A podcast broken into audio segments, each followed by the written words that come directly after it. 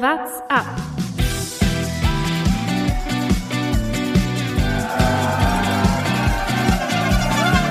Alle rüber, Jattak, alle! Alle rüber! Der Radsport-Podcast.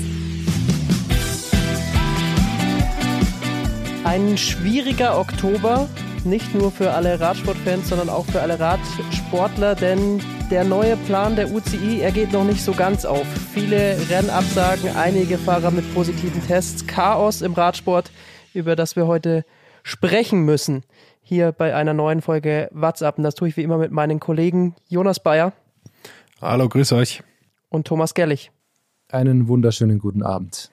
Mein Name ist Lukas Bergmann und ich glaube, die größte News der letzten Woche, das kann man definitiv sagen, Paris-Roubaix wird es 2020 nicht geben. Ist es eine Radsportsaison ohne Paris-Roubaix? Oder ist damit die Radsportsaison 2020 endgültig keine, keine Saison mehr? Ja, ich weiß es nicht. Ähm, Lukas, du hast gesagt, der Plan geht nicht so ganz auf. Ich würde sogar, man könnte glaube ich auch sagen, äh, der Plan geht grundsätzlich auf, weil wenn es äh, zu viele positive Fälle gibt, äh, werden die Rennen abgesagt. Und ich glaube, es ist erstmal positiv zu werten, dass es dann nicht auf Biegen und Brechen durchgedrückt wird, sondern dass man sagt, nee, äh, das ist jetzt hier einfach nicht möglich, so ein Rennen zu veranstalten, auch wenn es für uns natürlich als Klassiker-Fans oder zumindest für mich als äh, den größten Klassiker-Fan, glaube ich, von uns drei nochmal, äh, am schlimmsten ist. Aber äh, ich glaube, man muss das positiv werten, dass sie dann sagen, nee, äh, können wir nicht machen und dann gibt's jetzt halt dieses Jahr kein Paris-Roubaix. So traurig das ist für alle Beteiligten. Wort von Art hat schon äh, sich natürlich ähm, darüber beklagt oder gesagt, dass wie sehr ihm das schmerzt und äh, dass es ein Höhepunkt seiner Saison gewesen wäre. Aber ich glaube, so ist es jetzt und äh, damit müssen wir umgehen können, auch wenn es hart ist. Heißt natürlich auch, dass es dieses Jahr keine Premiere von äh, einem Frauenrennen Paris-Roubaix geben wird. Das war ja diese eigentlich die Premiere gewesen. Die werden wir dann auch erst hoffentlich nächstes Jahr sehen. Insofern, da die beiden Rennabsagen natürlich schade. Auf der anderen Seite äh, in den letzten Tagen schon wieder so viele verschiedene Radrennen, so viel drüber gegangen, Fahrer, die verwechselt werden. An einem Tag gewinnt zweimal Pedersen an zwei verschiedenen Rennen. Es ist, es ist Wahnsinn, was da. Und dann, dann hört noch Cavendish auf. Das ist ja fast untergegangen eigentlich. Wir haben eventuell, so wirkt es, das letzte Rennen von Mark Cavendish gesehen. Ja, Ich springe gerade mit den Themen, ich weiß, aber Thomas, so ist es mir, so ist es mir diese Woche gegangen. Jeden Tag kam wieder eine Meldung und hier was und da was. Ich, ich, ich bin ehrlich, ich blick gar nicht mehr durch, was überhaupt eigentlich passiert ist. Gehen wir es mal äh, von, von, von vorne durch. Also du sagst, ähm, klar, Cavendish ist äh, für mich jetzt gar nicht so sehr untergegangen. Es war eigentlich ein riesen, riesen Ding. Jetzt die, der letzte Tag, den Cavendish vielleicht äh, da bei einem Profiradrennen äh, verbracht hat, werden wir sehen, wie sich das weiterentwickelt. Er hat auf jeden Fall unter Tränen ein Interview gegeben und hat diese Andeutung gemacht nach ähm, dem Klassiker äh, Gent Welvegem. Da hat er danach im Ziel unter Tränen eben gesagt, das könnte sein letztes Rennen sein. Allerdings, und das äh, kam dann auch noch raus äh, danach, dass äh, der Teammanager von Bahrain McLaren gesagt hat, ist noch nicht ganz klar, ob hier Cavendish nicht doch nächstes Jahr noch hier fahren kann. Also es laufen noch Vertragsgespräche zwischen Bahrain McLaren und Cavendish. Aber so wie es Cavendish wohl aufgefasst hat, laufen die ins Nichts. Laut äh, dem sportlichen Leiter von Bahrain McLaren ist es noch nicht ganz sicher und sie sind schon noch der, in der Hoffnung, dass man da noch einen Deal landen kann. Also mal abwarten. Wäre natürlich sehr, sehr schade, wenn Cavendish da so, ja, mir nichts, dir nichts auf einmal weg vom Fenster wäre im, im, im Radsport, ohne dass er irgendwie da seinen Abschied gescheit planen konnte, weil er ist einer der größten dieses Jahrtausends. Ja, da muss man einfach mal auch mal die Zahlen sprechen lassen, weil irgendwie ist das, Jonas, du hast es bei uns in der WhatsApp-Gruppe auch geschrieben. Stimmt, es geht fast so ein bisschen unter, wenn man nur noch die letzten ein, zwei, drei Jahre von, von Kev irgendwie betrachtet, weil da nicht mehr die ganz großen Erfolge dabei waren. Aber wenn er aufhört, hören einfach 48 Grand Tour Etappensiege auf. 30 Etappensiege bei der Tour de France, 15 Giro d'Italia und drei bei der Vuelta. Das wäre der absolute Wahnsinn und ähm, beziehungsweise es war und ist der absolute Wahnsinn, was Mark Cavendish alles erreicht hat. Also einer der größten aller Zeiten, ähm, ohne Frage. Und ja, ein bisschen bitter natürlich aus seiner Sicht, dass er dann auch so wie die Saison jetzt abläuft und mit, eigentlich sind überall Rennen, dass sein Abschied fast so ein bisschen dem, dem Rennüberdruss, den man momentan hat, also dass jeden Tag irgendwo was ist, ein bisschen untergeht, weil ich glaube, in einer anderen, in einer normalen Saison wäre so ein Interview doch nochmal, klar, du hast recht, äh, Lukas ist nicht ganz untergegangen, aber irgendwie ist dann gleichzeitig natürlich auch noch eine Giro-Etappe gewesen und äh, Paris Tour war auch noch. Äh, also das sind schon viele Themen, die dann an einem Tag kommen, deswegen, ja, wird er da vielleicht so sein Abgang, wenn es sein Abgang wäre, fast so ein bisschen unter dem Radar irgendwie. Ja, also man muss einfach sagen, ich kann mich an kein Radrennen oder kein äh, Jahr erinnern ohne Cavendish. Also klar, 2007 hat er angefangen, da war ich gerade zwölf. Ich habe auch davor vielleicht schon mal die eine oder andere Tour de France-Etappe gesehen, aber für mich gehört Cavendish zum Radsport dazu. Seit ich Radsport gucke, ist er immer einer der Top-Favoriten gewesen, wenn es um Sprint-Etappensiege geht und äh, einer der ganz großen Namen. Also für mich äh, kaum wegzudenken aus der, aus der Radsportwelt. Nee, er ist da nicht wegzudenken.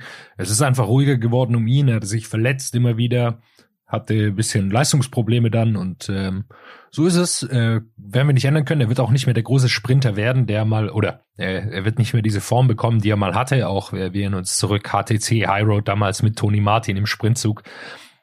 Da war er einfach auf, einer, auf einem Niveau, das ähm, äh, da gab es niemanden, der an ihm vorbei konnte und ähm, das wird er nicht mehr erreichen, auch wenn er noch mal ein Jahr fährt. Aber ähm, er ist einfach ein ganz großer Name, äh, der sicherlich auch ähm, respektiert wird von allen im Feld, glaube ich. Und äh, wäre schade, wenn er aufhört, aber ist dann wahrscheinlich auch der der Lauf der Dinge. Es waren ähm, ja, es waren genau zwei Jahre, die ihn das jetzt eigentlich gekostet haben. Er hatte eine schwerwiegende Viruserkrankung von zwei, zwischen 2017 und 2019. Ansonsten muss man ja sagen, 35 ist jetzt für Radsportler eigentlich noch nicht so ein hohes Alter. Da kann man schon mal drüber nachdenken, aufzuhören, aber ich meine, die Größten des Sports ähm, fahren auch manchmal mit 40 noch und, und können da Rennen gewinnen, siehe Nibali, in, vielleicht beim Giro dieses Jahr.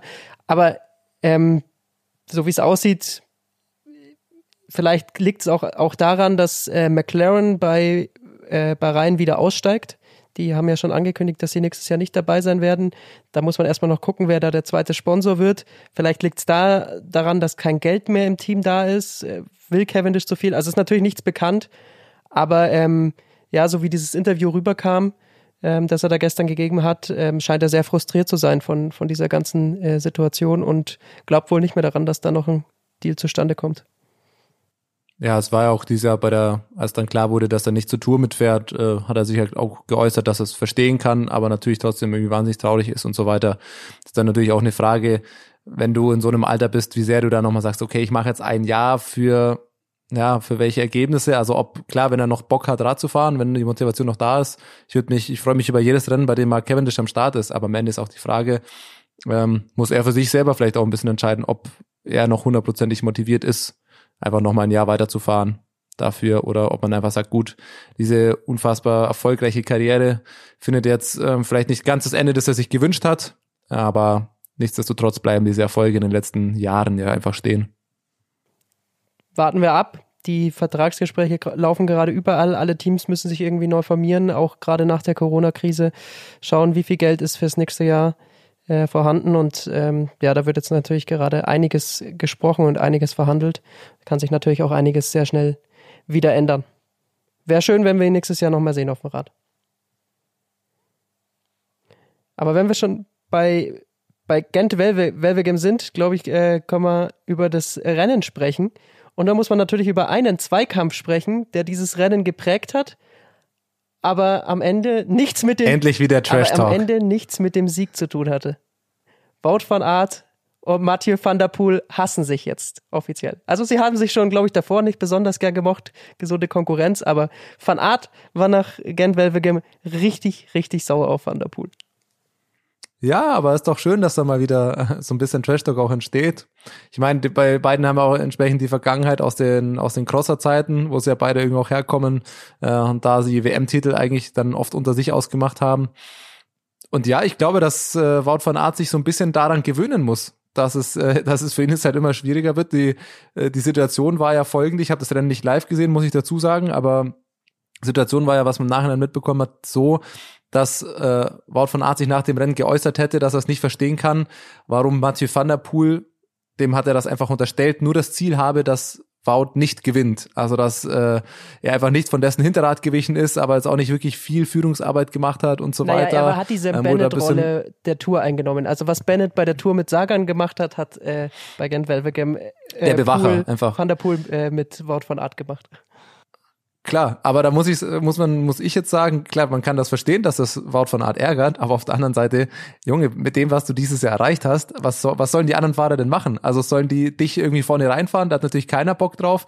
Er hat jetzt das klassische Phänomen, dass jeder hat, der zu erfolgreich ist, er wird nicht mehr fahren gelassen und auf ihn wird unfassbar aufgepasst und damit muss er sich auseinandersetzen. Wenn er sich darüber dann zu viel Gedanken daran verschwendet, oh man, das regt mich jetzt aber auf, dass jetzt hier alle nur noch auf mich achten, ja, damit musst du klarkommen. Am Ende hat es irgendwie keinem was gebracht, sind beide, was, glaube ich, siebter und neunter oder, oder achter und zehnter oder sowas geworden, also hatten äh, mit dem Sieg äh, oder mit dem Ausgang des da gar nichts zu tun. Van der Poel hat im Nachhinein auch gesagt, dass er, ja, das ist, er kann die, diese Kritik gar nicht verstehen. Was soll er denn machen? Ähm, was soll er Wout von Ader verfahren lassen? Natürlich hängt er sich an sein Hinterrad und jetzt äußern sich hier Hinz und Kunst noch dazu. Aber ja, wird man in Zukunft, finde ich cool, das zu beobachten. Hat man wieder ein kleines Duell, wo zwei doch enorm starke und populäre Fahrer da ein bisschen den Zweikampf suchen. Aber also das ist, glaube ich, doch ganz normal. Daran muss sich Wort von Art gewöhnen. Van Art war richtig, richtig trotzig. Er hat da so auch noch äh, hinterhergeschoben, so, naja, also ich habe ja schon genug gewonnen dieses Jahr. Das, ja, das hat richtig so beleidigt, ne? Der hat dann auch gesagt, ja, stimmt, er weiß gar nicht, warum Van der Poel einfach nur ihn nicht gewinnen lassen sollte. Er hat ja dieses Jahr schon genug gewonnen. So, Van der Poel soll doch mal schauen, dass er was gewinnt. Das kann er gar nicht verstehen, weil am Ende haben sie ja beide nichts davon, aber er hat ja genügend Siege, mit denen er sich trösten kann, so ungefähr. Ach, wunderbar. Davon mehr, ganz ehrlich. Das, das lese ich gerne. da passiert wenigstens was. Ja, ist lustig, äh, das zu sehen. Und das sind einfach Klassiker. Da kommt es drauf an. Das sind taktische Spielchen dabei und ähm, da kann man sich, glaube ich, drauf freuen auf weitere Duelle. Ähm, ich hätte, man hätte es gern, wir haben es vorher gesagt, bei Paris-Roubaix gesehen. Äh, wird jetzt nicht der Fall sein, aber Flandern Rundfahrt gibt's ja noch. Und äh, da werden die sicher wieder aufeinandertreffen. Aber hallo, das äh, wird spannend. Ansonsten dann noch bei Gent, äh, Welbegem. Positive Erscheinung, John Degenkolb wird Sechster am Ende, also war da mit in der Spitzen, Spitzengruppe dabei. Am Ende waren es dann, glaube ich, drei Fahrer, die, die um den Sieg gesprintet sind, so wirklich. Ähm, und Degenkolb war dann in der, ja, im zweiten Teil dieser, dieser Spitzengruppe, aber starkes Ergebnis für ihn. Eben gerade angesprochen Wout von Art oder Van der Poel dahinter sich gelassen. Und ähm, am Ende gewinnt Mats Pedersen. Starkes Rennen von ihm, dass er da gefahren ist ja, sah gut aus. Sehr wichtig für Äh, ihn vor allem, weil er wird ja immer so als das One-Hit-Wonder bezeichnet nach dem Weltmeisterschaftstitel. Äh, wurde danach gesagt, ja, der kann, kann keine Rennen gewinnen und so weiter. Also klar, er hat war auch im gelben Trikot bei der Nee, er hat es bei der Tour nicht geschafft, da war auch nur Zweiter. Nee, aber es wurde viel über Mats Pedersen gesprochen nach dem Weltmeistertitel. Ja, ja, das war jetzt nur, weil es da geregnet hat und das Rennen so konfus war und so.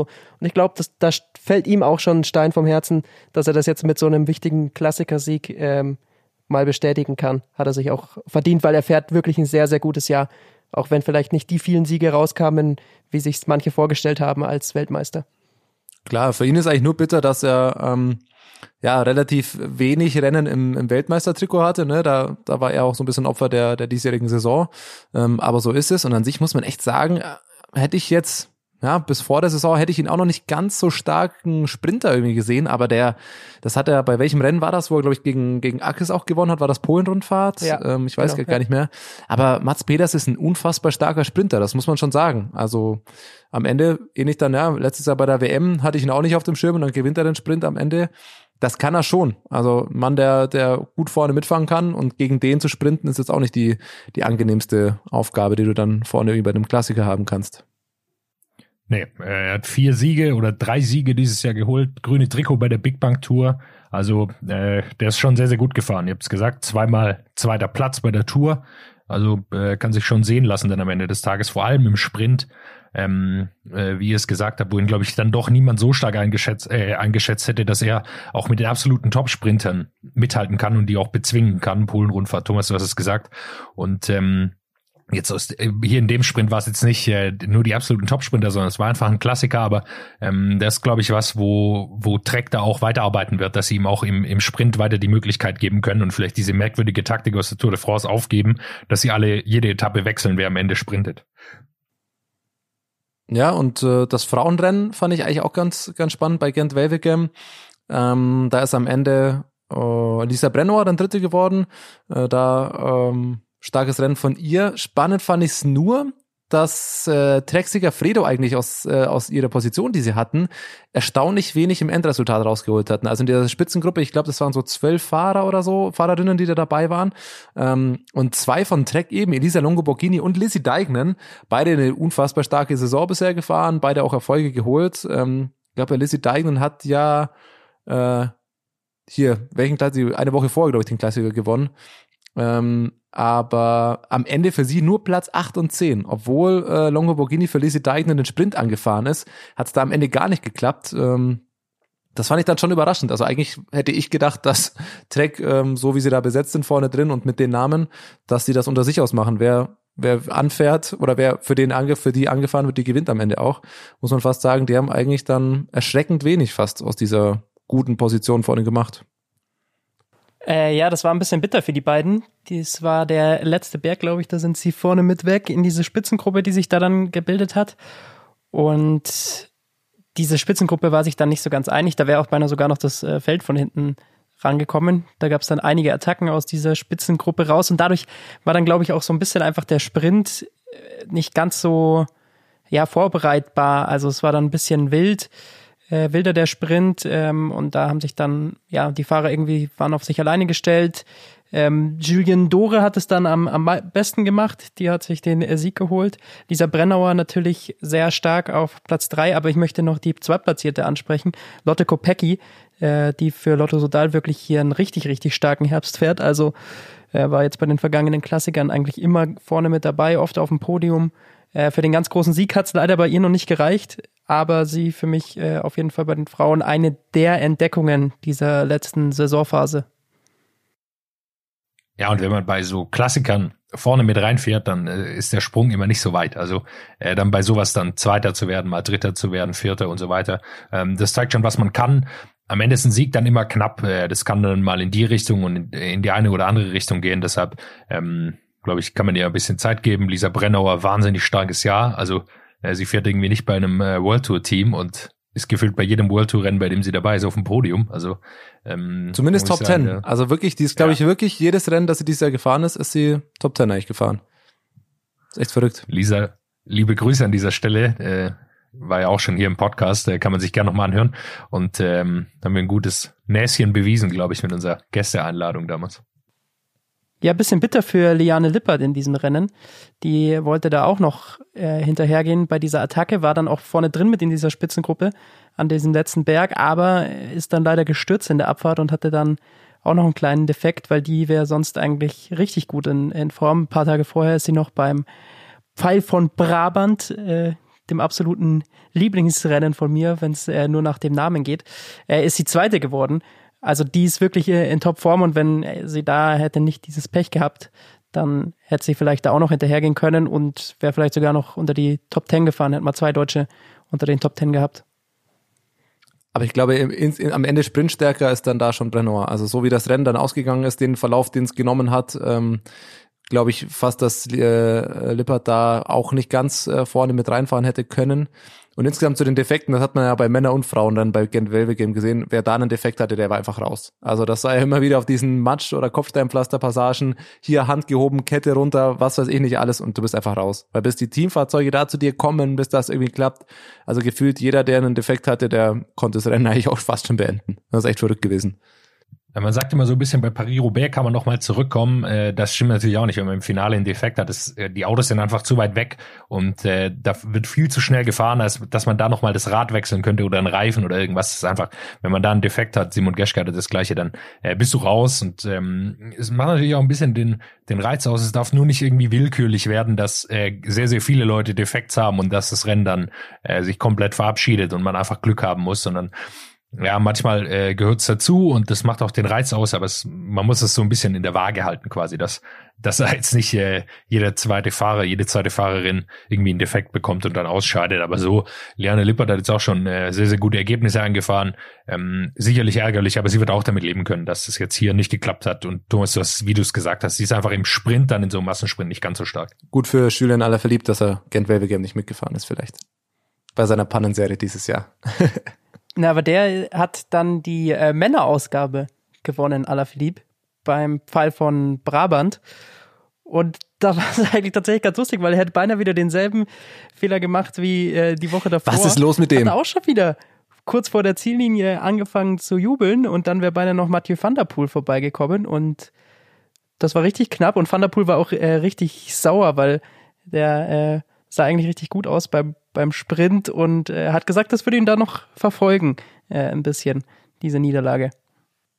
Ja, aber gut, Van der Poel war selber schuld. Van der Poel war, also der hat das Rennen, da muss ich wirklich sagen, das hat eher Van der Poel verloren, als das Alaphilippe gewonnen hat, weil Van der Poel war im Sprint eigentlich gut positioniert und hat sich dann aber da irgendwie ähm, einklemmen lassen und kam dann nicht wirklich raus, als Alaphilippe gegangen ist. Da musste Van der Poel, glaube ich, sogar kurz bremsen oder noch um war das Cosnefroy sogar? Nee, wer waren da vorne noch mit dabei? Cosnefroy. Doch, Cosnefroy. Also, auf dem ist ja auch gleich noch zu sprechen kommt. Der verwundert mich jede Woche jetzt aufs Neue gerade. Ähm, aber da muss man sagen, hat Van der Poel das Rennen, weil in der Endschnelligkeit war er klar schneller als Alaphilippe. Ähm, Wäre deswegen ja auch fast noch äh, an ihn, wo er, er ist an ihn rangefahren, aber hätte ihn fast noch überholt. Aber als ich da wieder gesehen habe, wie früh Alaphilippe wieder die Arme ausbreitet und wie knapp es dann am Ende doch wieder war, mein Gott, also, was ist los mit dem? Das muss er, das ist eine Woche vorher, das muss er doch im Kopf haben, dass er, gut, die nächsten drei Rennen fahre ich jetzt vielleicht einfach mal wieder auf Nummer sicher. Ähm, also hätte er da nochmal verloren, dann hätte er sich ja, glaube ich, mal richtig was anhören dürfen vom Sponsor und von der sportlichen Leitung. Hat er, glaube ich, so schon. Ja. Also äh, man muss, man muss noch mal sagen, äh, die sind zu dritt eben Alaphilippe, äh, Van der Poel und Cosnefroy äh, quasi auf die, auf die letzten Kilometer gegangen. Äh, davor waren noch äh, Kwiatkowski dabei, den haben sie abschütteln können. Ähm, und noch ein paar andere, die sind dann hinten in der Verfolgergruppe gewesen. Da hat dann Sonny Colbrelli den Sprint gewonnen. Da sind sie aber zu dritt auf diese Ziellinie gefahren. Cosnefroy hat äh, versucht, eine frühe Attacke zu setzen, war, glaube ich, das einzig Sinnvolle für ihn. Er, im, Im Sprint hat er dann wahrscheinlich doch keine Chance.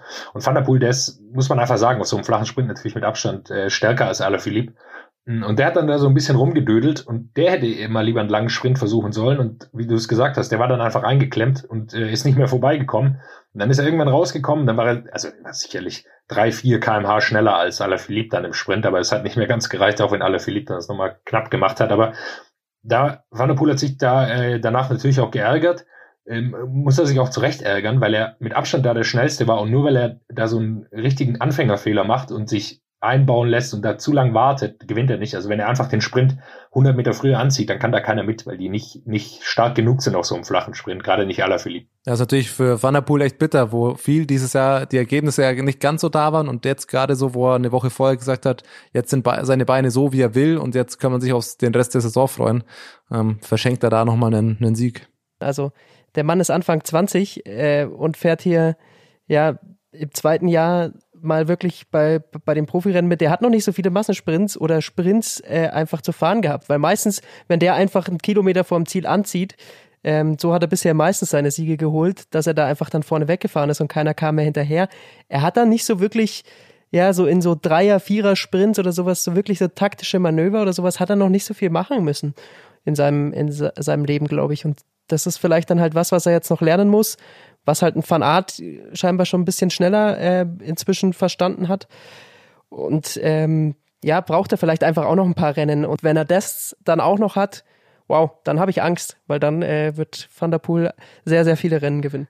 Naja, aber normalerweise müsste das Van der Poel trotzdem schon können. Also ähm, klar, man kann ihn jetzt vielleicht in Schutz nehmen, beziehungsweise wir haben ihn jetzt auch nicht angegriffen, aber ähm, er hat ja, man muss, hat ja auch selber selbstkritisch direkt gesagt, ja, das ist sein Fehler und äh, eigentlich fällt er, ja, ich glaube, eigentlich fand ich schon immer, dass er taktisch oft gut gefahren ist und eigentlich schon immer auch einen richtigen Riecher und so weiter bewiesen hat, häufig. Ähm, aber gut, so ist es. Äh, dann hat so hat Julian Alaphilippe dann seinen, seinen ersten Sieg im Weltmeistertrikot dann gesammelt. Insofern das zu, zu diesem Rennen. Und sonst muss ich sagen, ich, äh, ich komme momentan echt ein bisschen durcheinander. Also äh, ich weiß nicht, wie es euch viel. geht. Es ist zu Jetzt mal viel. losgelöst auf bestimmte Rennen. Es ist, ja, auch weil wir gerade bei Mats Pedersen waren, am selben Tag gewinnt der Kaspar Pedersen noch Paris Tour. Das war ja am Sonntag waren ja drei Rennen wieder gleichzeitig. Giro-Etappe, Paris Tour und gent wevelgem Dann gewinnt auch noch zweimal ein Pedersen. Ähm, da kommen alle durcheinander und am Ende passiert sogar beim Giro, weiß ich, habt ihr das mitbekommen, wurde jemand bestraft, der gar nicht mehr mitfährt. Nicht mal die Rennveranstalter kommen noch mit. Was, was ist denn gerade los? Also irgendwie fand ich ja die Radsportsaison jetzt echt geil und so viel los, aber diese Woche ging es mir jetzt irgendwie so, dass es, boah, auch weil ich irgendwie viel unterwegs war, aber irgendwie, wenn du nicht bisschen Zeit hast, das zu verfolgen, dann hast du keine Chance, da noch mitzukommen, was überhaupt alles passiert. Ja, man muss einfach sagen, äh, Es ist einfach zu viel. Man hat fast schon so ein kleines Radsport-Burnout, äh, muss man fast sagen. also es fliegen einem da wirklich äh, die News nur äh, so um die Ohren, wenn man sich mit, mit Radsport beschäftigt, äh, tausend Rennen äh, nacheinander. Dann kommt so ein Highlight wie äh, Gent Welvegem, äh, was ja schon ein großer Klassiker ist. Aber da denkt man sich halt auch so, wenn man das jetzt verpasst hat, ja gut, nächste Woche ist dann schon wieder Flandern-Rundfahrt. Also ein Highlight äh, jagt das nächste. Es sind so viele Highlights, dass es dann eigentlich keine wirklichen mehr sind. Und äh, hoffentlich wird es dann nächstes Jahr wieder ein bisschen gesitteter und bisschen entzerrter. Ja, ist echt ein bisschen so. Äh, witzig fand ich, ähm, natürlich, weil ich, was ich gerade noch meinte, äh, mit Fahrern, die verwechselt werden, um das kurz aufzulösen, beim Giro wurde bei der gestrigen Etappe am Sonntag ähm, kam dann der klassische Jury-Report hier, ähm, wer hat wieder was falsch gemacht und wo gibt's wieder Geldstrafen. Ähm, und da wurde im offiziellen Report äh, Eduardo Affini für eine Sticky Bottle, also soll sich zu lange an der Flasche festgehalten haben. Ich weiß gar nicht, was waren es, glaube ich, irgendwie 200 Schweizer Franken oder irgendwie sowas, also so eine klassische Strafe, die einfach regelmäßig passiert. Witzige war, der Kerl fährt gar nicht mehr mit. Der ist zwei Tage vorher ausgestiegen, äh, weil er sich, glaube ich, die Hand gebrochen hat. Er hat dann nämlich auf Twitter direkt noch äh, ein Foto von seinem Gips geschickt und so, ah, interessant, I didn't know I could even take a fucking bottle. Ähm, und dann hat es irgendwie erst einen Tag später, haben dann die äh, Giro-Verantwortlichen gemerkt, oh, da haben sie ja irgendwie den Falschen erwischt und ich glaube, sie haben ihn teamintern verwechselt oder irgendwie sowas. Natürlich auch herrlich. Zeigt wieder so ein bisschen diese, äh, was irgendwie eh grad die, immer wieder ein Thema ist, die Geldstrafen, die die UCI ausspricht. Ähm, jetzt erwischt es auch einfach einen Fahrer, der nicht mal mehr mitfährt. Also irgendwie habe ich auch das Gefühl, so drüber lesen tut da auch keiner mehr. Da ist auch, also es ist zu viel jetzt. Hier, der wird sich schon festgehalten haben. Hier immer noch 200 Schweizer Franken. Ähm, auch natürlich ganz witzig. Ja, es ist äh, passieren leider schon wieder einige kuriose Dinge. Auch eine ganz unschöne Geschichte beim Giro äh, Mitte vergangener Woche. Etappe 4, glaube ich, war es. Ähm, da gab es einen richtig, richtig bösen Sturz und das lag mal wieder an Banden, die, äh, man weiß es nicht, entweder nicht richtig befestigt waren oder der Helikopter ist einfach zu tief geflogen. Auf jeden Fall hat der Helikopter Banden in die Zielgerade reingeblasen. Äh, Dadurch sind die Banden dann umgefallen und dann gab es einen richtig bösen Sturz. Ähm, Wackermann hat es da böse erwischt, der musste danach ins, ins, ins Krankenhaus. Ähm, gute Besserung natürlich an dieser Stelle, war, sahen richtig, richtig heftig aus, scheint ihm schon wieder äh, besser zu gehen, also äh, da Gl Glück im Unglück auch gehabt, aber das kann natürlich auch nicht sein. Ja. Diese Bandengeschichte zieht sich irgendwie auch so ein bisschen durch, durch diese Saison. Ja, aber ich glaube, das ist nicht mal ein Entweder-Oder, das, das darf irgendwie beides, glaube ich, nicht passieren. Also es wird wahrscheinlich Mindesthöhen geben, wie der Helikopter fliegen darf. Ähm, und dann müssen Banden halt auch einfach so befestigt sein, dass sie nicht von einem Helikopter irgendwie herumgewirbelt werden können oder verschoben werden können. Also das ist äh, eine klassische Sache von Dingen, die eigentlich nicht passieren dürfen. Ähm, ja, es ist wieder passiert. Man weiß gar nicht mehr, was man dazu sagen soll, äh, um ehrlich zu sein kann nur hoffen, dass es da irgendwie Konsequenzen gibt und dass es äh, für nächste Rennen irgendwie besser gehandelt wird, weil sowas will natürlich keiner sehen. Bevor wir gleich noch zum Giro kommen, ja, noch kurz ein Wort zu Paris Tour. Äh, eben ja schon erwähnt, Kaspar Petersen gewinnt dann Benoit Cosnefroy wieder Zweiter. Also irgendwie, ich habe bei der Tour musste ich ja oft, oder haben wir auch im Tourfunk, habe ich ihn oft mal ein bisschen belächelt, wie er es noch versucht hat und warum er das Bergtrikot hat, obwohl er da gar nicht mitfahren kann. Aber der fährt jetzt einen unfassbar starken Herbst. Ich muss, ich muss echt revidieren, meine Meinung zu Benoit Cosnefroy. Der fährt saustarke Rennen. Der ist echt, Ja, der hat gut. einen Top-Herbst jetzt auch. Wir haben ihn ja nur belächelt, äh, weil er kein Bergfahrer ist, dass er jetzt kein schlechter Klassikerfahrer ähm, ist, hat sich angedeutet in den, in den letzten Jahren. Also das ist kein, kein schlechter Mann. Ähm, und dass er jetzt, gut, dass er dagegen äh, Kasper Pedersen äh, verliert, da hätte ich ihn sogar noch stärker eingeschätzt am Ende, so wie er zuletzt gefahren ist. Ich glaube, da würde er sich eher ärgern, dass er sich den Sieg dann nicht geholt hat. Aber wie er sonst zuletzt bei den Klassikern gefahren ist, gegen die absoluten Superstars, muss man ja einfach sagen, die waren bei Paris Tour ähm, jetzt nicht so zahlreich vertreten wie zum Beispiel bei äh, Gent äh, Velvegem. Aber trotzdem, Benoit Cosnefra, er hat eine richtig gute Entwicklung genommen in dem Jahr und man merkt, dass d'Isère dahin zum Klassiker-Team wird. Jetzt haben sie dann Bardet noch weggetradet und äh, im kommenden Jahr werden sie es auf die Weggetradet. Klassik. Lukas, du bist zu sehr im US-Sport drin. Man merkt, So dass du gerade wieder viel arbeitest, ne? Ja, ja, so ist es. Weggetradet. Und welche Draft-Picks haben sie bekommen? Nee. Sie haben einige gute Fahrer bekommen und die werden da nächstes Jahr die Klassiker äh, angreifen. Also da ist Cosnefra sicherlich einer, mit dem sie da ganz fest planen werden. Jonas, was hältst du von dem Trade? Ja gut, die Transfers äh, von AG Dessert äh, deuten auf jeden Fall darauf hin, dass sie ihre Teamstruktur ändern. Also sie holen Bob Jungels, Greg van Avermaet, äh, das sind zwei extrem starke Klassikerfahrer. Sie haben schon Olli Nasen, jetzt äh, äh, Cosnefra eben, also vier sehr, sehr, sehr gute Fahrer. Ähm, sie geben ihre Bergfahrer so ein bisschen ab, was verwunderlich ist. Ähm, wir wissen, die haben so eine Akademie da in den Bergen, wo sie beheimatet sind in den Alpen, wo sie auch junge Bergfahrer ausbilden. Äh, davon gehen sie jetzt so ein bisschen weg, wollen auf das Klassiker-Terrain gehen, was sicherlich auch nicht ganz unsinnvoll ist, weil sie ja doch dann am Ende klar nehmen sie immer teil und stellen irgendwie einen Mitfavoriten hin und wieder, aber so wirklich gewinnen tun sie auch nichts bei den Grand Tours, das muss man ja auch mal sagen. Und am Ende des Tages ähm, ist das sicherlich eine, eine gute Strategie, jetzt mal zu versuchen, das so zu machen, weil klar ist auch, so ein Riesenbudget haben die jetzt auch nicht, dass sie da so ein richtiges Elite äh, GC-Team hinstellen können, wie es jetzt Jumbo Visma oder Ineos machen. Das, äh, die Ausrichtung auf Klassiker passt natürlich auch zu ihrem Outfit. Also ich muss sagen, bei Paris Tour perfektes Camouflage. Äh, durch diese Schlammpfützen immer wieder durch sie gefahren sind. Du hast Hose und Oberkörper nicht mehr unterscheiden können. Es war eine durchgehende braune Masse. Das war aber schon auch wirklich mit das ekligste Rennen zum Angucken, oder? Also das war ja wirklich, die waren alle komplett braun. Ist aber auch gut, dass du zum Angucken äh, sagst. Ich glaube, es war ekliger für die Fahrer, die da durch den Schlamm gefahren sind. Gut, das wahrscheinlich auch, ja. ich will schöne Bilder. Ich hier als Radsportfan auf dem Sofa will natürlich mit schönen Bildern versorgt werden. Da will ich keine so eine Schlammschlacht sehen. Ich will schöne Trikots sehen. Deswegen kann ich mich da auch absolut beschweren, Jonas. Ja, das ist mein Recht als Zuschauer, der auf der Couch sitzt, rumlümmelt. Genau. Und im Nachhinein sagt, woran es gelegen hat. Sehr gut. Ja, dann kommen wir zum realen Radsport, zum Grande Bella Italia, Giro d'Italia.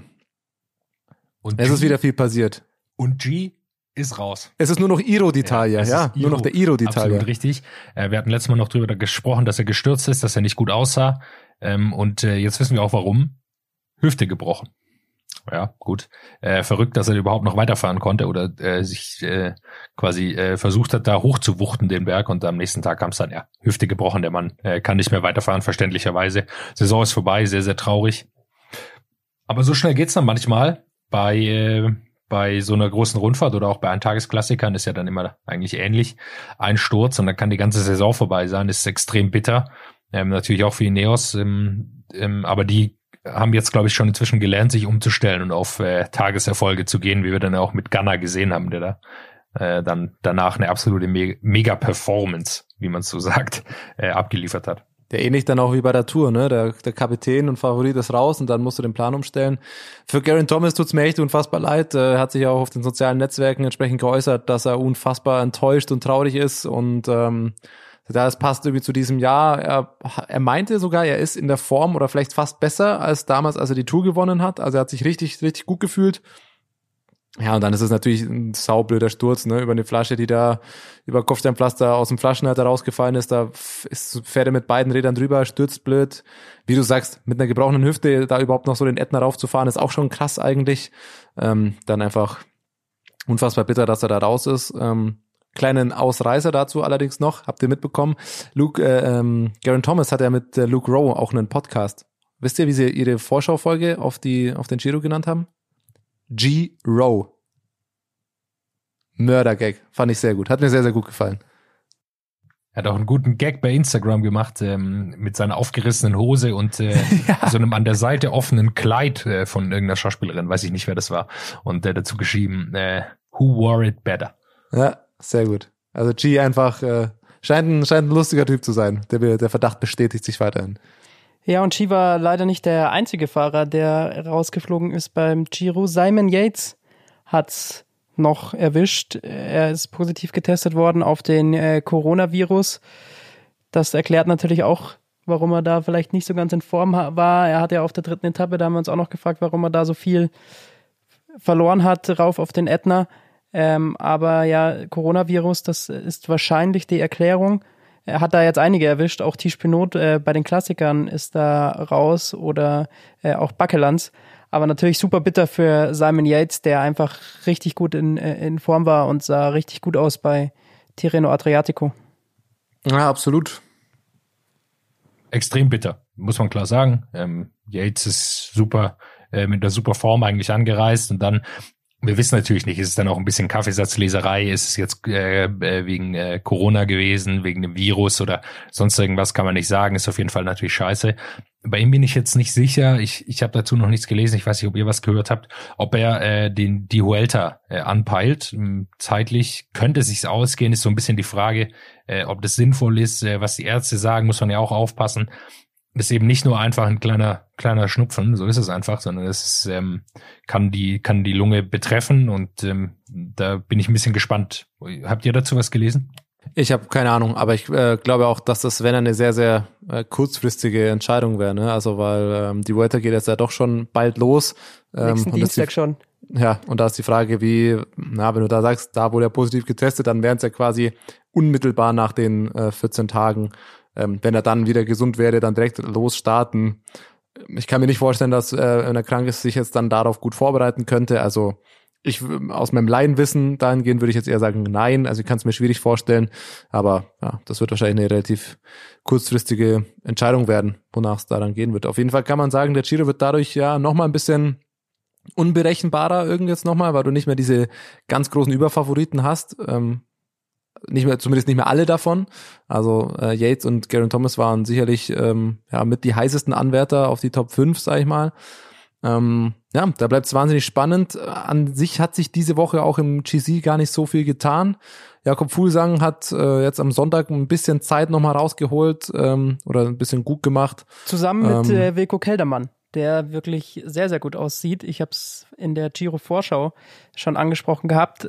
Da hat er mir schon sehr, sehr gut gefallen, was er bei Tirreno Adriatico gezeigt hat. Also äh, ihn hatte ich schon wirklich äh, ganz hoch im Kurs und äh, ja, er zeigt wirklich eine richtig äh, starke Leistung und sieht mit Vogelsang aktuell für mich fast am stärksten aus. Oh, Jonas, stell dir vor, am Ende Nibali und Keldermann Top 3, ey. Dann können wir uns den Bergmann aber auch und, ganz und lange anhören. miteinander noch das Ding. Den habe ich ja auch. Äh, als ja gut, aber Fußsang, da gut, da hätte ja keiner widersprochen. Also ähm, da waren wir ja schon eher auf einer Wellenlänge als bei Nibali, bei dem ich es äh, nicht erwartet hätte, beziehungsweise auch immer noch nicht glaube, dass er den ganz fit genug für den ganz großen Wurf ist. Aber na, mit ein paar Favoriten weniger, kommt ihm natürlich äh, entgegen, wenn man aufs, auf die Endplatzierung dann schaut. Man muss aber auch äh, zugeben, man weiß es ja auch noch nicht so richtig, weil so einen richtigen Test gab es ja eigentlich noch nicht. Also klar, es gab da äh, schon jetzt die ein oder anderen äh, Berge, auch auf den Ätna rauf und so und äh, die Etappe am Sonntag, aber äh, so wirklich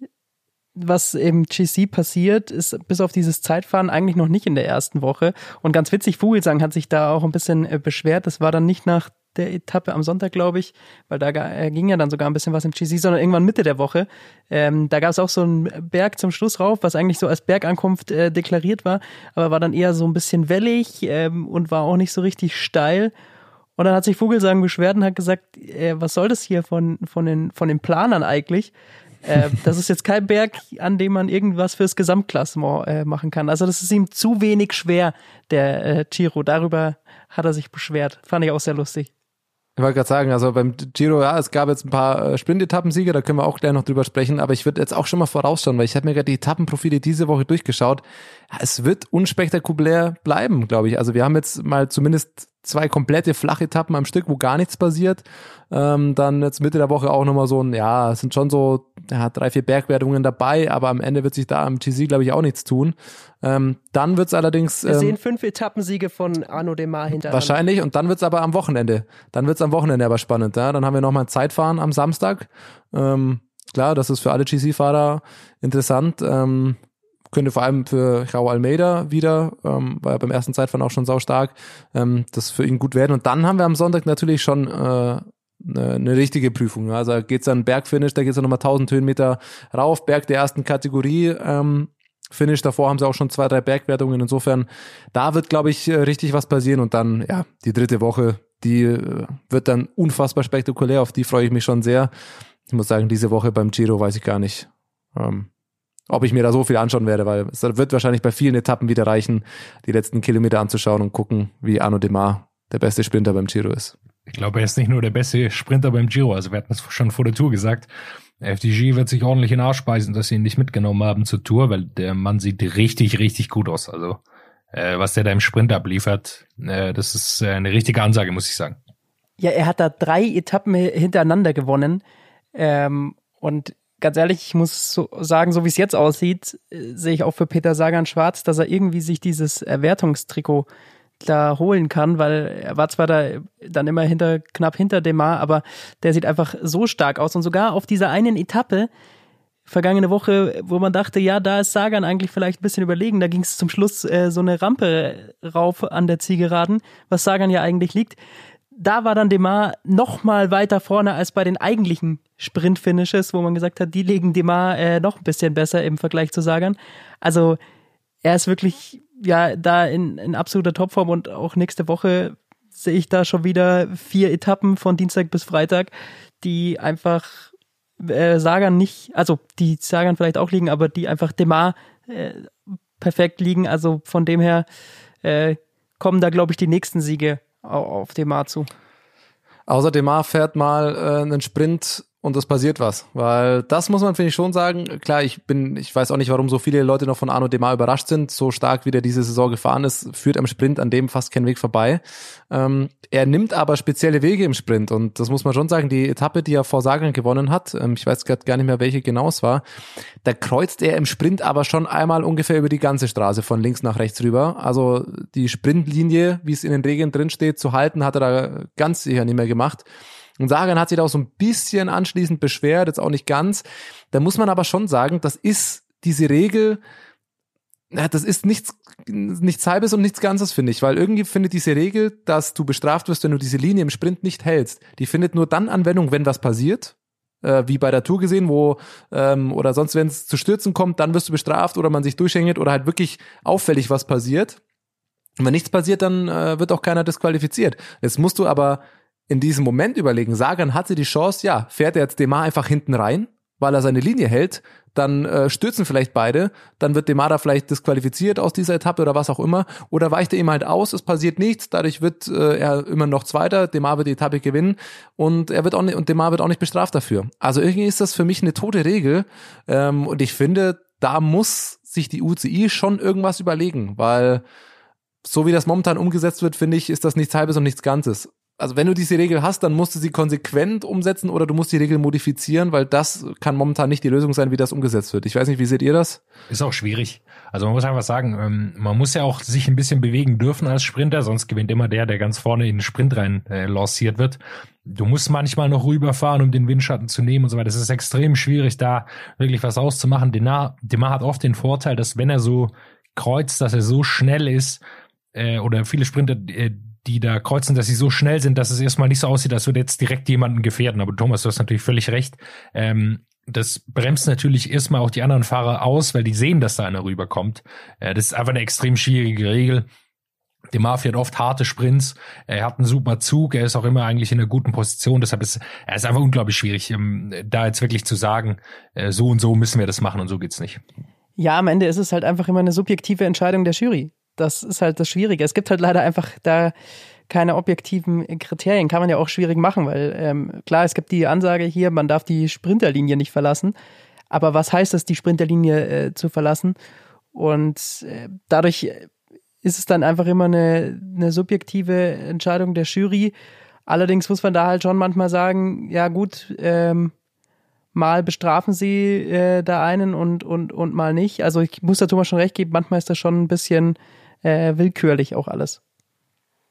Ist auch, also es ist auch teilweise willkürlich, aber es ist natürlich einfach, äh, wo zieht man dann die Grenze? Also darf man einen halben Meter rüber oder einen Meter? Man kann da keine wirkliche Grenze ziehen, äh, wie, wie das dann äh, wirklich ab wann es hart geregelt wird. Also äh, wir haben es mitbekommen, alle Philipp wurde äh, ans Ende der Gruppe verletzt, nachdem er ähm, rausgefahren ist und äh, da hat natürlich auch äh, Mats Petersen ganz klar angezeigt. Ich will ihm jetzt da keine Schwalbe wie im Fußball vorwerfen, aber da hat man ganz klar gesehen, dass er ihn behindert hat. Und manchmal braucht sowas dann, äh, Thomas, du hast gesagt, wie ein Sturz oder sowas wie Hirschi, der dann ausklicken muss, dass jemand ans Ende der Gruppe geht. Ja, oder Wout bei der Tour, der, der von Sagan bedrängt wird. Das ist halt aber, finde ich, jetzt nicht eine Regel, wie man sie lassen kann, weil die Lösung sieht momentan tatsächlich so aus, dass die Fahrer entscheiden, äh, was, also und zwar nicht der Fahrer, der das Fehlverhalten, sondern die Reaktion der anderen Fahrer entscheidet, wie das ausgeht. Also wie gesagt, wenn Sagan bei dieser einen Etappe, wo Demar von vorne in Sprint fährt und von ganz links fast nach ganz rechts rüber auf die Straße fährt, wenn Sagan da nicht ausweicht und ihm einfach hinten ins Hinterrad reinfährt, musst du Demar, Demar rausnehmen. Und wenn nicht, dann passiert gar nichts. Also das finde ich irgendwie, ja, das ist einfach eine Regel, die so ein bisschen tot ist oder die so ein bisschen, ja, die, die, die musst du eigentlich modifizieren oder ändern oder anders handhaben, weil so wie das momentan geregelt ist und in der Praxis abläuft, ist das für mich eigentlich, ja, keine, keine vernünftige Regel.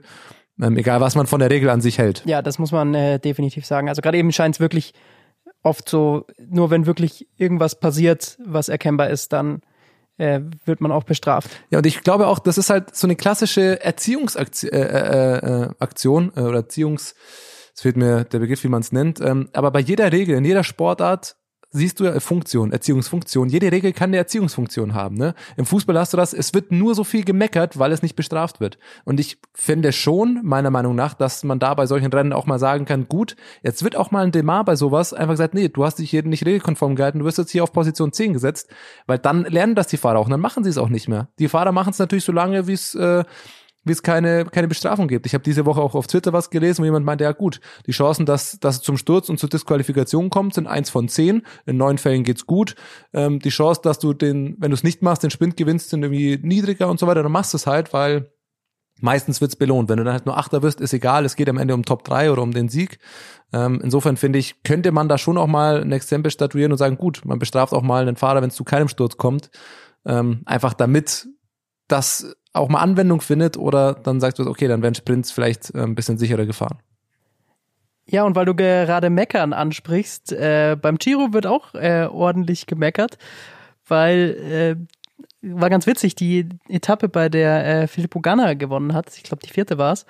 Ja. Da ist äh, Thomas de Gent war noch vorne mit in der Ausreißergruppe und ist dann nicht hinterhergegangen und hat danach gesagt, ja, er wollte seinen äh, Mitstreiter hier äh, bisschen maßregeln, weil der einfach nicht so viel gearbeitet hat. Ähm, deswegen war das nur eine, nur eine reine Erziehungsmaßnahme.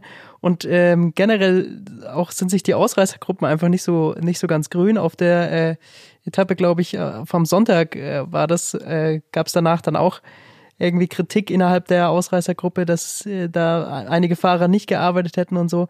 Also es, die sind sich da alle nicht so ganz grün gerade beim Giro. Ah, Thomas de Gent überragend. Er hat ja danach dem Rennen noch gesagt, ja, ab dem Moment, als Ganner gefahren ist, er hätte vielleicht noch mitfahren können, hat er nur noch ein Ziel gehabt, dass der andere Konkurrent nicht gewinnt. Das war sein einziges Ziel. Das gesagt, ja, ich weiß auch gar nicht mehr. Der hat gesagt, ja, der hat keinen Meter Führungsarbeit gemacht und sonst, und er war nur noch sein Ziel, du nicht. Und dann hat er gesagt, nee, dann fährt er auch nicht hinterher und hat sich dessen, er hat ihm das auch noch verbal wohl mitgegeben, so, hey, so fährt man keine Radrennen. Ähm, also Good Guy Thomas hat da echt noch mal ein bisschen Erziehung auf der, auf der Giro-Etappe gemacht. Das fand ich sehr, sehr gut. Also die Situation war folgende, ähm, die äh, äh, hier, De Gent und äh, sein Mitstreiter, ich weiß nicht mehr wer von Team Movistar auf jeden Fall, äh, die sind aus dem Feld vor zur Gruppe gefahren am an dem letzten Anstieg vor der Abfahrt und äh, da hat der äh, Mann von Movistar natürlich noch keine Hilfe geleistet, ähm, verständlicherweise, weil vorne in der Gruppe jemand von Movistar war. Äh, bis dahin soweit so gut. Äh, dann waren die aber noch zu dritt, eben Ganna, De Gent und äh, der namenlose Fahrer von Movistar. Ist auch nicht so wichtig. Auf jeden Fall, ähm, da hat er eben auch nicht mehr mitgeführt. Ich kann es schon auch nachvollziehen. Man hat jetzt erstmal wenig Interesse mit Dechent und, und Gunner hochzukommen. Ähm, dann aber äh, hat sich Dechent, glaube ich, auch ein bisschen gut dargestellt. Also äh, es sah jetzt nicht so aus, als, äh, als wäre er da spielend leicht mit Gunner mitgefahren, weil also das hätte er sich auch nicht nehmen lassen. Ähm, das kann er zwar im Nachhinein behaupten, dass er sagt, ja, dann gewinnt halt Gunner, mir doch egal. Äh, das glaube ich nicht. Also wenn er da wirklich noch so viel Power gehabt hätte, dass er da mit Gunner mit äh, hätte, dann hätte er das auch gemacht. Aber naja, das hat er nicht gehabt. Das ist natürlich trotzdem ärgerlich für ihn, weil er die Lücke vom Feld zur Ausreißergruppe ganz alleine schließen musste und das wird ihm auch sehr, sehr viel Kraft gekostet haben. Nichtsdestotrotz ist natürlich die gleiche Situation wie mit äh, Van Aert und Van der Poel. Ähm, am Ende hat er natürlich auch keinen Bock darauf, dann mit den zwei irgendwie anzukommen. Das fand ich auch spannend. Ein Rubio äh, war es von, von Ja. Movistar. Genau. Stark. Das, ja, die Etappe fand ich insgesamt aber echt interessant, ähm, weil das muss mir mal jemand erklären, wie der diese Woche ähm, habe ich auf Twitter neue Zahlen gelesen, die wohl auch vom Team bestätigt wurden, wie ein 82 Kilo Mann eine Etappe mit über 5000 Höhenmetern gewinnen kann. Also das hätte ich nicht gedacht. Wie stark Ja, ist. Filippo Ganna? Also er ist wahnsinnig stark. Ähm, er wiegt 82 Kilo, aber äh, er hat es so ein bisschen wie Tom Dumoulin beim Giro gemacht. Er hat sich einfach auf seine Zeitvorposition gelegt und dann ist er genau seine Zahlen da hochgefahren und dann hat es am Ende gereicht. Also er hat da nicht, er ist keine einzige Attacke mitgegangen. Äh, als Dechent ankam mit einer Rubio, sind die zwei noch an ihm vorbeigefahren. Er hat sich dann auf sein Rad gesetzt und hat genau seine Wattzahlen getreten. Also das war sehr geplant, wie er das gemacht hat. Dann waren die sich nicht einig, er ist einfach gefahren und äh, dann sind sie nicht mehr rangekommen und dann ist er einfach ähm, so ein starker Fahrer, dass er seine Zahlen halt durchdrücken kann am Ende des Tages, natürlich trotzdem erstaunlich und zeigt, wie gut er wirklich ist, ähm, auch, äh, auch am Berg dann. Aber äh, ja, seine Zeitfahrskills sind einfach so grandios, dass Ja, er da- auch selbst so einen Berg wegdrücken kann. Bei Filippo Ganna, äh, ich muss das diese Woche mir auch nochmal durchlesen. Ich wusste, dass er erfolgreich auf der Bahn ist, aber Lecco mio, da kann man sich schon echt auf richtig was freuen, wenn der jetzt äh, mehr auf die Straße geht, weil wenn man dessen Erfolge auf der Bahn sich nochmal anschaut, da hat er einfach alles gewonnen. Also äh, 2020 hier dieser in Berlin noch ähm, in der einer Verfolgung nochmal Weltrekord gefahren, hat jetzt irgendwie auch angekündigt, er will dieses Jahr den Stundenweltrekord ähm, insgesamt auch nochmal knacken. Bei jeder Weltmeister in einer Verfolgung hat er eigentlich standardmäßig, glaube ich, die letzten vier Jahre jedes Jahr gewonnen, so ungefähr. Ähm, an sich hat die Paris-Roubaix U23 2016 gewonnen. Ähm, ja, italienischer Meister im Einzelzeitfahren die letzten zwei Jahre. Der Kerl ist richtig, richtig stark. Und ähm, ja, wenn der jetzt so weitermacht und auf der Straße weiterfährt, ist immer noch seine erste Grand Tour, muss man sagen dazu.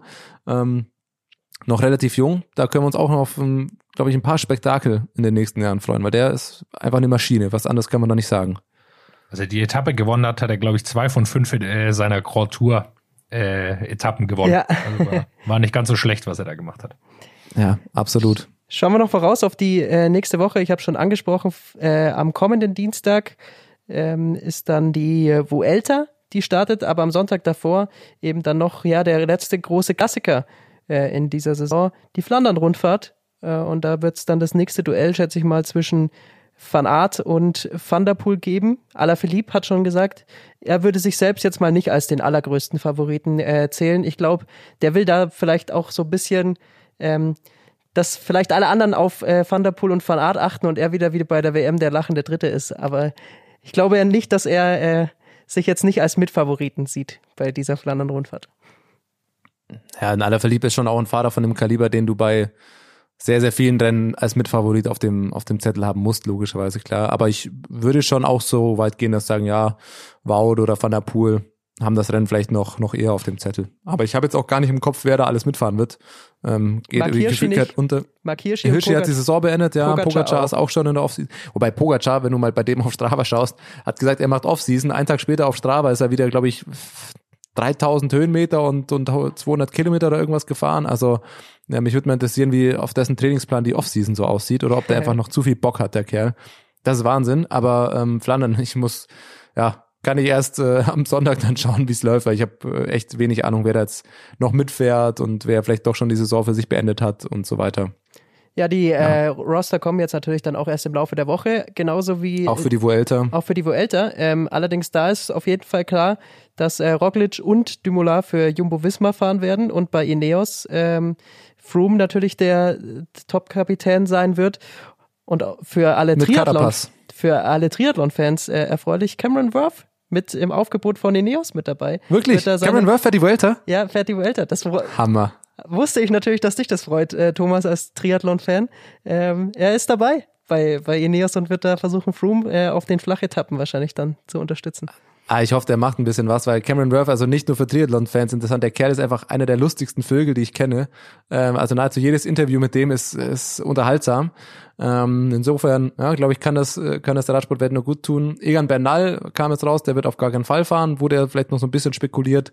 Ähm, ja, ansonsten wird da Carapaz und äh, da ein bisschen helfen, vielleicht für, für Froome. Und ich bin gespannt, ich habt ihr was mitbekommen von Bora? Weil dann gab es ja auch äh, während der Tour, als dann klar war, okay, Buchmann fährt nicht ganz mit, noch der, vielleicht das, das Hintertürchen, hm, fährt Buchmann vielleicht dann noch die, die Vuelta oder wie sieht's da aus? Ähm, da habe ich jetzt auch noch gar nichts gehört, ehrlich gesagt, zum Roster von, von Bora, außer dass Ackermann da mitfahren wird, klar, als, als Sprintstar.